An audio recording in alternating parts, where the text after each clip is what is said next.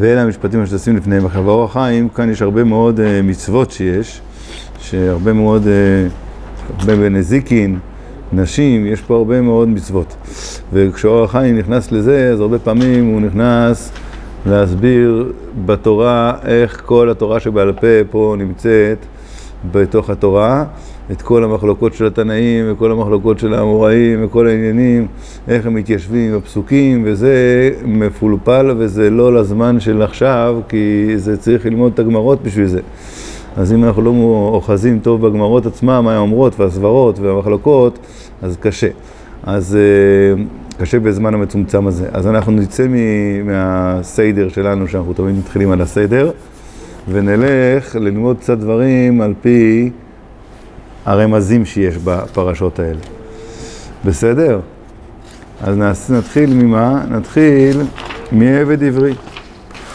כתוב בפרשה, הפרשה הראשונה, זה מעניין, כן, כידוע כולם מדברים על זה, אלה המשפטים שתשים לפניהם, כי תקנה עבד עברי.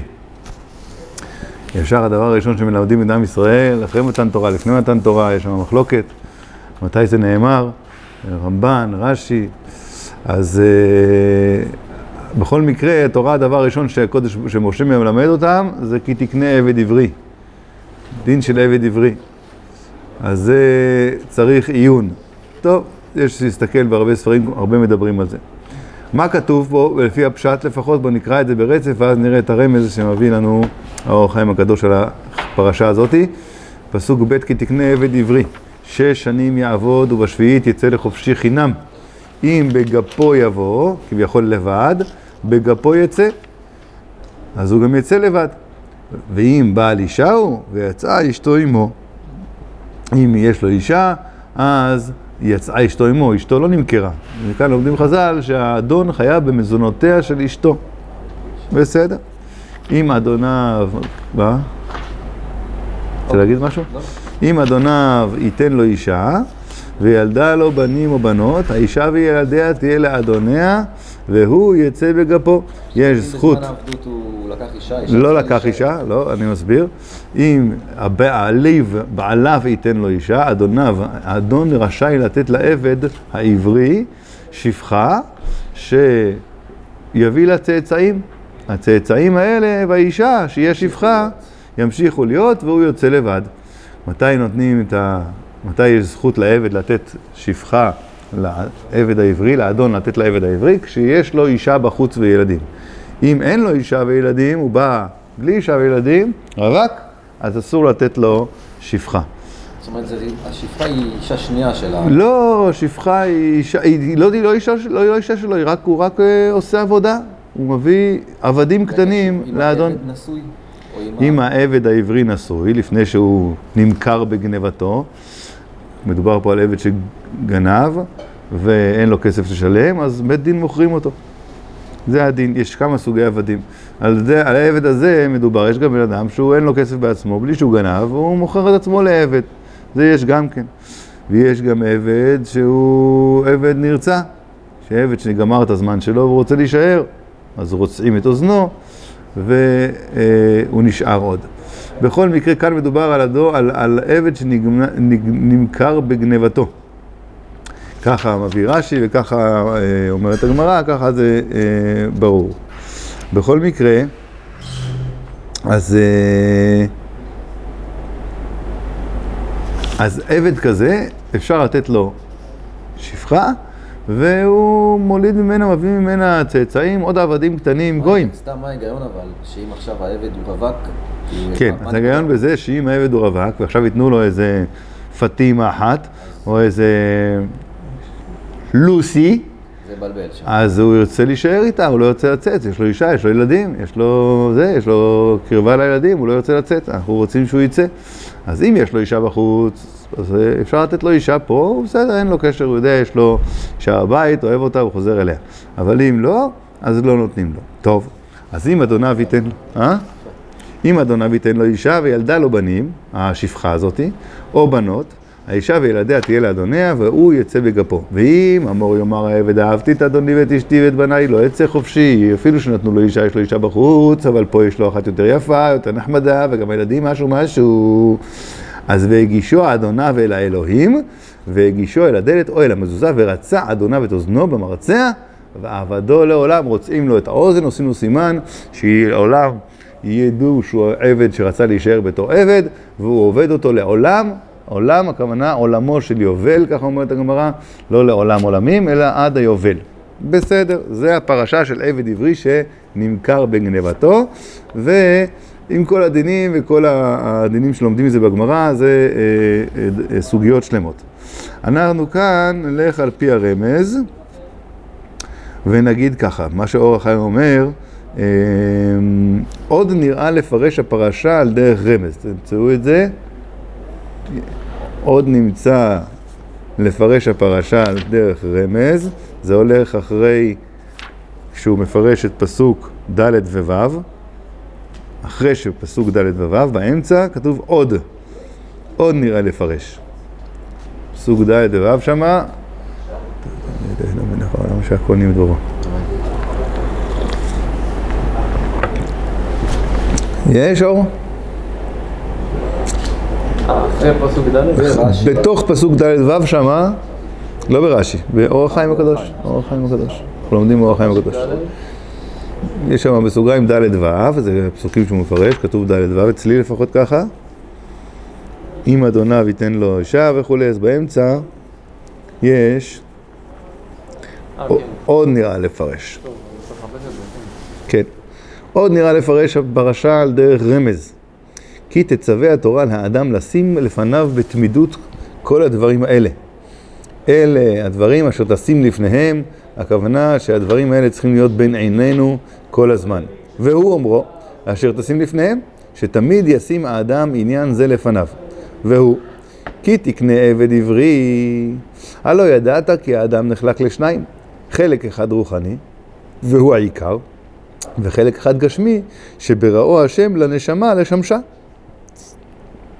הגוף אמור לשמש את הנשמה. כדי שהיא תוכל לקיים את המצוות, חייבים גוף גשמי. אז הוא נברא לשמש את הנשמה, שבאמצעותו מקיים כמה מצוות אשר ציווה השם. ולא ייקרא שם עבד, כי אינו אלא שמש לנפש שלה. שלה ייקרא אדם. כמו שמה כתוב, על בשר אדם לא ייסח. על בשר אדם, זאת אומרת שהבשר, הגוף נקרא בשר אדם, הוא לא נקרא אדם. כתוב גם ברבי חיים ויטל, הוא מביא את הפסוק הזה. אז על בשר אדם לא ייסח, על הבשר שלו, האדם, הגוף, נקרא בשר אדם. אבל מי נקרא האדם? זה הנשמה. שזה יגיד, כי לא הבשר יקרא אדם. וכן אמר אדם אתם. אתם קוראים אדם ולאומות העולם שאין להם נפש רוחנית.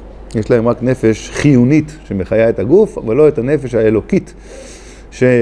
יש רק לעם ישראל. אז לזה תצווה התורה לאדם. כי תקנה עבד עברי, פירוש עברי עובר, כי הוא אינו קיים לעד, הגוף לא קיים לעד, כי מי גבר יחיה ולא יראה מוות. על דרך כצל עובר, מה שכתוב בפסוק בתהילים, כצל עובר, וזמן קביעות הוא עד 60 שנה.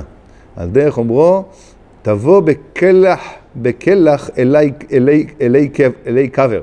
תבוא בכלח אלי קבר. ואמרו בשעס, כי בין 60 שנה הוא זמנו של אדם ללכת, כחושבן, כמו החשבון של כלח, כלח בגימטריה 60. זאת אומרת, הגמרא, בכלח, תבוא בכלח אלי קבר, בגיל 60 כבר ראוי לבן אדם זמנו ללכת. שעה זו כעלות הגדיש. וזהו אמרו 6 שנים, פירוש כל ימיו הם 60.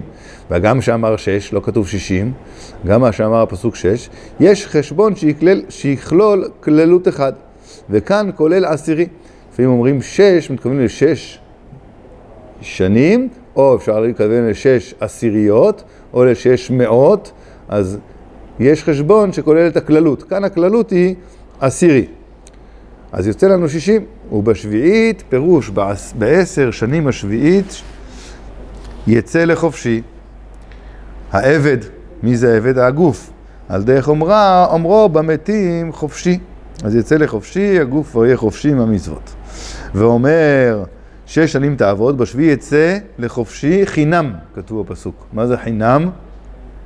אומר האור החיים הקדוש, לרמוז על ידי מי תהיה היציאה. על ידי חינם. שהוא סמך מם וחיליותיו שהם נרמזים בתיבת חינם. כמו שכתוב בספר הזוהר הקדוש, כי במילי דמגנה, דברים שהם חינם, הוא זייניו. זה הנשק שלהם, דהי סיטרה. הנשק של הסיטרה אחרא זה חינם. כל פעם שכתוב חצי חינם, אז יש כאן חצי סיטרה אחרא. זה, יש חצי חינם, יש חינם, יש כל מה שמגיע בחינם, וזה יש שם נגיעה לסיטרה אחרא. אנחנו חושבים שזה מבצע טוב, מחייכים חינם, לא מסתתר שם, לא טוב. אז יצא חינם, הכוונה על ידי חינם, על ידי הסמך מם וחיליותיו. ולזה, מסביר למה, בגלל שהחינם זה הסיטרה אחרא, לזה לא שלתי בדבר מצווה שעושה אדם בדמים יקרים. אדם קונה מצווה, שהוא קונה עלייה, שהוא קונה לולב, שהוא קונה אתרוג, ציצית, הוא נותן את זה בכסף, לא שולט בזה הסיטרה אחרא, זה נקי מחילותיו. והפוקי, אם אתה מקבל מתנות, קח ציצית, בוא, יש לי, ניתן לך תפילין חדשות, בוא, קח. לא, רוצה בחינם, רוצה לשלם. אני, היה לי תקופה שהייתי מוכר לולבים. תחילה שהגעתי 15 שנה, הייתי מוכר לולבים. והייתי כותף בקיבוץ לולבים, ובחינם, שם הם נותנים לי את זה, החבר שלי היה עוסק שבזה, אמרתי, טוב, תקצוץ לי, והייתי לוקח, ואז מחירים, תייך לעשות מחירים מצוינים, ולהרוויח בוכתות. אז עשיתי את זה כמה שנים. אז אנשים, אתה ראיתי, אני התפלאתי מאוד, הייתי בתחילת התשובה. אנשים, רציתי לעשות להם הלכה, אנשים מכירים, או זה, לא רצו, לא. היה פעם אחת שבאתי, עמדתי ליד בית כנסת של הרב זילברשטיין. הרב זילברשטיין, חולון, כן, הרבה. אז הוא יצא מהנץ, יצא מהתפילה, הוא הסתכל על השולחן וזה, לקח לולב, זה, הוא אומר, זה אני רוצה. גם כן היה מדהים לראות, הוא לא התחיל לחפש בכוליים מסורכית בגדלת. הוא לקח את הלולב, ורצה אותו.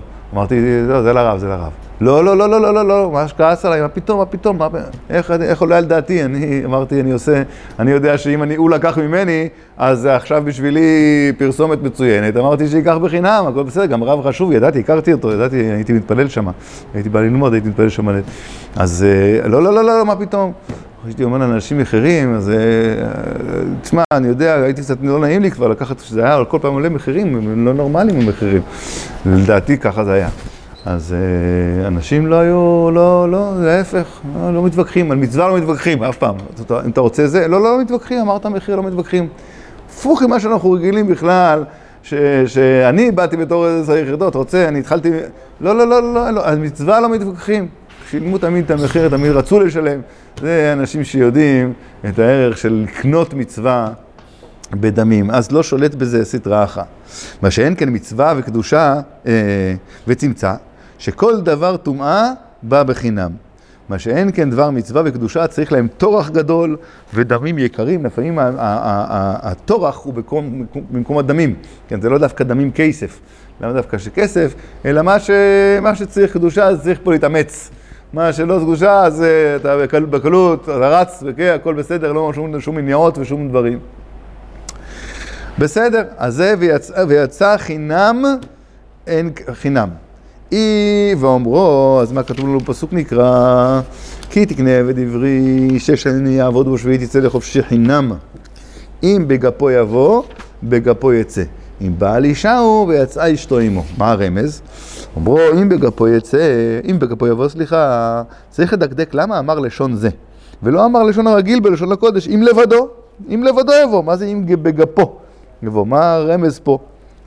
זה אומר אור החיים, כמו שכתוב, למה לא כתוב לבדו? כמו שכתוב, ויוותר יעקב לבדו. אכן יש לדעת. כי אם סיגל מצוות ומעשים טובים, וקנה לעצמו כוח, ימצא כוח לעלות ביום התחייה. על דרך אומרו, ויציצו מעיר כעשב הארץ. התחייה, תחיית המתים, יהיה כוח רק אם אנחנו נקיים ונסגל לעצמנו מצוות ומעשים טובים. זה הכוח של האדם לקום בתחיית המתים. והוא אומרו, אם בגפו פירוש, לשון גף. על דרך אומרו, על גפי מרומי, שרומז אל המצוות ומעשים טובים. כאומרם ז"ל נמשלו 20 ליונה. גפי זה הכוונה כנף, כן? כמו כנפיים, גפיו של היונים. נקרא גפי מרומי, שרומז על המצוות ומעשים טובים. כאומרו ז"ל נמשלו ישראל ליונה. שהכנפיים שלהם מצילות אותם, ככה היונה, ככה גם עם ישראלים שלו יונה, שהכנפיים שלהם מעלות אותם למעלה, נותנות להם את הכוח, ואומרו יבוא, אז אם בגפו הכוונה... שאתה זה ועברותיה בירקרק חרוץ.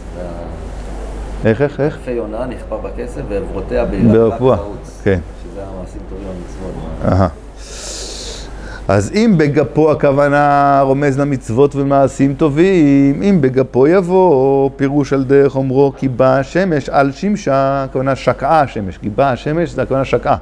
אז אם בגפו יבוא, הכוונה יבוא למטה, לקייבר, מה שנקרא, אז בגפו יצא, פירוש באותו כנף יצא מן הארץ בעת התחייה, ואחרי נופלו כמעט יהיה לו. וידיעת ההפכים שווי, שאם בעולם הזה לא ישתדל בסגל הטוב, אין כוח בו לעלות. ואומר רמזל בפסוק, עץ חיים מיליון חזיקים בה, שאין גופות עמי הארץ עומדים זולת למחזיקים בה. הם לא סיגלו תורה ומצוות, עשו ביזנס כל היום, אז לא יהיה להם כוח לקום בתחייה, אלא אם כן, עץ חיים מיליון מחזיקים בה. הם מחזיקים את לומדי התורה, זה הכוח שלהם מכוח המצוות והמעשים תורים של לומדי התורה, אז יהיה להם כוח. אז זה הכוונה, אם בגפו יבוא, הכוונה בכנף, הכוונה במצוות ומעשים טובים, אז יהיה לו כוח בגפו יצא. ואומרו, אם בעל הוא ויצאה אשתו עמו, המשך הפסוק, אם בעל הוא, סליחה, זה כתוב... כן, ככה כתוב ישר, אם בעל אישה ויצאה אשתו עמו, אז אומר האור החיים, כאן רמזה התורה סוד גדול, והוא, כי יש לך אדם שקנה נשמתו באמצעות חוזק מעשיו הטובים, ונעשה הוא בעלה של הנשמה הקדושה, וצריך אתה לדעת מה שאמרו בספר הזוהר, מה שאמר הכתוב, שור או כסף או עז כי ייוולד, אז מסבירים שם בזוהר, כי הבהמות מעת לידתם, קונים שכל שיש לשור, שור בן יומו קרוי שור, איל בן יומו קרוי איל, ככה אומרת הגמרא. מה שאין כן האדם, כפי מעשיו, זכה, נותנים לו נפש, זכה יתר, נותנים לו רוח, זכה יתיר, נותנים לו נשמה, עד כאן לשונו של הזוהר. האדם נברא כמו בהמה. אדם כי ייוולד, איך כתוב? אייר כי ייוולד. איך? אייר פרא ייוולד. אדם נברא עם הכוח החיוני שמחיה אותו כמו חיות. כמו חיות. אם הוא עובד ומסגל מצוות, נותנים לו את החלק של הרוח. אם הוא זוכה שנכנסת בו, החלק של הרוח נכנס בגלוי. החלק הזה קיים גם למעלה, כן? רק הוא לא קשור לבן אדם. ואם הוא זוכה יותר, הוא מגבל גם כן את, סליחה קודם, את הנפש האלוקית. אחרי זה את הרוח האלוקית. זכה יותר, נותנים לו גם את החלק של הנשמה בתוך העולם הזה, בתוך הגוף שלו. אבל זה לא מובן מאליו, זה לא בא ממילא. מה שבא ממילא זה רק החלק החיוני, מה שקיים בנו. הכל קיים בנו רק ברוחניות. הנשמה שלנו בלמעלה משתלשלת, משתלשלת, ומה שנכנס זה רק הנפש החיונית, הנפש הבהמית. זה מה שכתוב ש13 שנים יש לאדם רק את היצר הרע, ובגיל 13 נכנס בו היצר הטוב. מה זה היצר הטוב? זה השלמה של הנפש האלוקית. החלק הזה של הנפש האלוקית. חצי זכה, מעשים טובים, אז יורדת גם הרוח לתוך הגוף שלו, מתלבשת לתוך הנפש, זכה יותר, אז הנשמה. אז הנה, יוצא שבאמצעות מעשיו קונה הנשמה, שנקראת אישה, וכמו כן מצינו שקראו החכמי האמת, שנקראת נשמה. הנשמה שלנו נקראת אישה. לזה אמר, אם בעל אישה הוא, שקנאה כנזכר, שהוא עבד וקנה אותה, ויצאה אשתו, פירוש, אפילו אחר יציאת אשתו, שיצאת הנשמה מהגוף, אף על פי כן עודנה עמו, ויצאה אשתו עמו.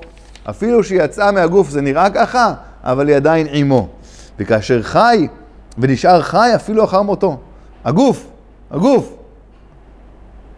הוא צא לומד ממעשה שהובא במסכת שבת, הנה הוא קפודקאי, נחר באו גברא, הם שם חפרו, פתאום ראו איזה בן אדם, והוא זז, אז הם נבלו, נחר להם, עשם להם גרש פתאום, אז הם הלכו, קראו לרב נחמן, אם אני לא טועה, זה היה רב נחמן, והוא אמר, רב נחמן לא נבל, כן, זה הכל שם, הוא אמר, מת זז, חפרו, מת זז, הם נבלו, הקפודקאים האלה, קראו לרב נחמן, מי אתה, מה זה, שאל אותו, תתחיל לדבר איתו, טוב, והוא מוזרם, זל צדיקים במיתתם קוראים חיים, ידוע שהגופות, כן, שהם קדושות וטהורות, אז אין, לא שולטת בהם הרימה והתולעה. למה? כי אם קנה את האישה, ואם בעל אישה הוא בעל שלה, הוא קנה אותה במעשים שלו, את הנשמה, אז גם אחרי ויצאה אשתו, אימו. עדיין יש חלק שמחיה אותו, שלא יכול להגיע הרימה ותולעה, ואפילו הוא יכול להישאר חי, כמו שרבי הקדוש, רבי הקדוש זה היה, רבי ליעזר, רבי הקדוש. שהוא היה, שמו אותו בעלייה אחרי שהוא נפטר, והיה כל יום שישי יורד ועושה קידוש לאשתו. מכיר את זה גם כתוב בגמרא. אז יש כזה בחינה. עוד יכוון באומרו. לא מדובר על תחיית המתים, מדובר על... לא, עוד לא הגענו לתחיית המתים. זאת אומרת, אני חושב, סתם. עוד יכוון באומרו, אם בעל אישה הוא עוד כוונה בזה. לומר, אם הוא אדם אשר כל מחשבותיו והגיעותיו ותורכו בעולם הזה, אפילו מאכלהו ומשקהו, אינו אלא בשביל הנשמה, אם בעל אישה הוא הכוונה שכל המחשבה שלי זה רק על הנשמה שלי, גם כשאני אוכל, אני לא חושב על הגוף ועל ההנאה של האכילה, אלא כדי לקיים את הנשמה. על דרך אומרות, צדיק אוכל לסוף את נפשו, להגדיל הרוחניות, זה הכוונה באכילה, אדם כזה לא יקרא בעל אישה. כבעל הזה שתורח בשביל אשתו, לזון, לפרנס ולחלחל ולחלקל ולמלות רצונה. אז אם בעל אישה הוא כמו בעל אישה, הכוונה לגבי הנשמה, כמו שהבעל תורח לאשתו, תמיד שתהיה מרוצה, לא משנה אם זה עוזר או לא, אבל הוא תמיד תורח ורוצה שתהיה לה טוב וכו'. אז הוא נקרא בעל אישה, אז הוא בעל הנשמה. כן זה האיש עושה לנפשו, אדם כזה שהחומר נזדכך ונעשה מעין הצורה, במציאות זה תוכל נפשו לסבול או לדור עמו במחיצתו אפילו אחר יציאתה. אז יש בעל אישה, שזה הכוונה שהוא קנה את הנשמה במעשים, במצוות המעשים הטובים שלו, ויש גם בעל אישה, שהוא כל מחשבות שלו, כל המעשים שלו, גם הגשמים פה, זה לאישה, לנשמה. לנשמה, לצורך הנשמה, לרצות כביכול, למלות את רצונה. ועל זה אומר, ממשיך הפסוק, ואומרו, אם אדוניו ייתן לו אישה וילדה לו בנים או בנות, האישה וילדיה תהיה לאדוניה, והוא יצא בגפו. אבל אם אדוניו ייתן לו אישה, מה הכוונה? פירוש, אם אינו בעל אישה על אופן האמור, הוא לא קנה את הנשמה, הוא לא בעל אישה, אלא אדוניו ייתן לו אישה, אבל אישה הקנו לו מן השמיים, הקדוש ברוך הוא נתן לו את הנשמה, כי תמצא כמה בני אדם שזוכים לנשמה טהורה בסוד הזיווג, בשעת יצירה מצד אביו הצדיק. יש מציאות כזאת שהאדם לעצמו לא קנה כזאת נשמה גבוהה, רק זכות של אבותיו, בשעת אביו זיווג, בקדושתם וכולי, מורידים, מושכים נשמות טהורות. אז זה לא מצידו, הוא לא קנה את זה במעשים טובים ומצוות, אלא הוא קיבל את זה. אז וילדה לו בנים או בנות, פירוש, על דרך אומרם, עיקר תולדותיהם של צדיקים, מצוות ומעשים טובים. אז אם הנשמה הזאת, אני ירדתי לעולם, נולדתי עם נשמה גבוהה מצד אבא ואמא שלי הצדיקים, שמשכו אליי בזיווג את הנשמה הקדושה, ואני עכשיו עושה מלא מצוות, אבל זה לא מכוח מה, מכוח שאני התאמצתי לעשות המצוות, כי הנשמה פה שלטת, יש לי נשמה גבוהה. כי על ידי מעשים טובים יהיה נולד מלאך טוב. כאומרם ז"ל, עושה מצווה אחת, קונה לו בפרקליט אחד. זה הילדים, זה הבנים. וילדה לו בנים או בנות. וכן הוא מפרש באר היטב בספר הזוהר הקדוש. לזה אמר, וילדה לו בנים או בנות. בחינת הבנים הם מצוות הנעשים בהם התעצמות גדול. ובחינת הבנות היא מדרגה למטה מבנים. אדם כזה, האישה וילדיה תהיה לאדוניה. לשלול מה שזכה האיש אשר קנה האישה באמצעות התעצמותו ונעשה בעל אישה להיות עמו תמיד. לא כן הוא זה. זה האישה וילדיה במקרה הזה תהיה לאדוניה. זה לא נרשם לזכותו, אלא זה נרשם לקדוש ברוך הוא. הוא הביא לו את האישה הזאת, הוא גרם לזה. אז זה לא אחד שהתעצם והתאמץ להשיג את המעשים טובים, אז לכן האישה וילדיה תהיה לאדוניה. כי אדם כזה לא כנאה להיות בעלה, שבזה לא תיפרד ממנו. נקודה. וגם לפירוש השני, זה לא זיקח גופו כדי שיהיה ראוי שלא תיפרד ממנו הנשמה. וזה תהיה לאדוניה, והוא יצא בגפו פירוש, בעת יציאתו מהקבר, בעת התחייה, יצא בגפו פירוש זכיותיו שיש לו, ולא תושלל ממנו התחייה להיעדר הדבר האמור. זה שלא התעצם ולא לא קנה את המצוות בהתעצמות מצד עצמו, אלא זה בא לו מכוח הנשמה, זה לא יוריד לו את זה שסוף סוף על ידי הגוף והנשמה הזאת נעשו מצוות מעשים טובים. רק זה לא היה בהתעצמות מצידו, הוא לא קנה את זה בעצמו, אלא זה ירד לו נשמה למעלה גבוהה. אז אחד כזה גם כן, בגפו יצא, הכוונה שהוא גם כן יזכה, אפילו שזה לא עשה, הוא לא עשה את זה בעצמו לבד, סוף סוף הוא עשה כאן מצוות ומעשים טובים, אז הוא יקום גם כן בתחיית המתים. מה ההבדל? הוא לא יקבל מה? הוא לא קנה את הנשמה. כן, כן. ההבדל הוא שבקבר הנשמה לא עמו. כמו שאמרנו, אנשים שעשו את זה לבד, שזיקחו את החומר, או שהתעצמו לעשות את המצוות וכו'. המשך הפסוקים, ואם אמור יאמר העבד, אהבתי את אדוני ואת אשתי ואת בניי, לא יצא חופשי, והגישו אדוניו אל האלוהים, והגישו אל הדלת או למזוזה, ורצה אדוניו את אוזנו במרצע, ועבדו לעולם. אומר האור החיים הקדוש, מה נרמז לנו פה החלק הזה? ואומרו, אם אמור יאמר העבד, כאן הודיע כתוב עבודת העבד הישראל. עבודת העבד ישראל המתלהב לעבודת קונו. ואף אחר שאפסו כוחותיו, מתאווה תאווה לעבוד האדון. אחד שרוצה ולא יכול. רוצה, זה לא צריך להיות דווקא שאפסו כוחותיו שהוא בן 80, אלא אחד שמאוד רוצה ולא יכול, יש לו מניעות. יש לו פרנסה, יש לו זה, הוא מאוד רוצה, וגם כשבגלל אין לו את הכוח, אין לו את היכולת, הוא אבל רוצה, יש לו שאיפה כל הזמן לעבוד את הקודש ברוך הוא. אז זהו, וזה מה שכתוב, וזהו אומרו, אהבתי את אדוני, את אשתי ואת בניי, שהם הנשמה והמצוות שעושה בעולם הזה, לפי הרמז, כן, זה לא, זה הולך לפי הרמז. את אדוני, אשתי, שהם הנשמה והמצוות שעושה בעולם הזה, ואינו רוצה לצאת מהעולם הזה לחופשי כמתים. וזה יוריע על החשק והתאווה באדון. זאת אומרת, אני לא רוצה לצאת, אני רוצה להמשיך לעבוד פה. למה? כי זה הרצון שלך, רימונו שלם, זה כבר לא רצון אישי שלו. הוא אוהב את אדוניו, את האישה, את הילדים, את המצוות, את המעשים טובים. אז לאיש כזה, מבטיחו האדון כי לא יקרא עבד השם. ורצה אדוניו את אוזנו, והוא יקרא עבד השם וימצא תאוותו. תאוות ליבו נתת לו. אך לא אתה, כי אתה אין לו עוד בעולם, צריך ללכת, אלא ועבדו לעולם. לעולם הבא יבחר בו השם מהמלאכים, להיות לו לעבד נאמן. אחד כזה, ועבדו לעולם, הוא יקרא עבד נאמן בעולם הבא, בעולם הזה אין מה לעשות, הוא צריך ללכת בכל זאת, אבל הוא יבחר להיות מהמלאכים, להיות לו עבד נאמן. ומצינו שכן היה למשה, שקראו השם עבד השם, שנתאווה לחיות, להיכנס לארץ ישראל, לעבוד השם ולקיים מצוותיו. מה שאמר הכתוב, ורצה אדוניו את אוזנו במרצע, ועבדו לעולם, מה זה מרמז?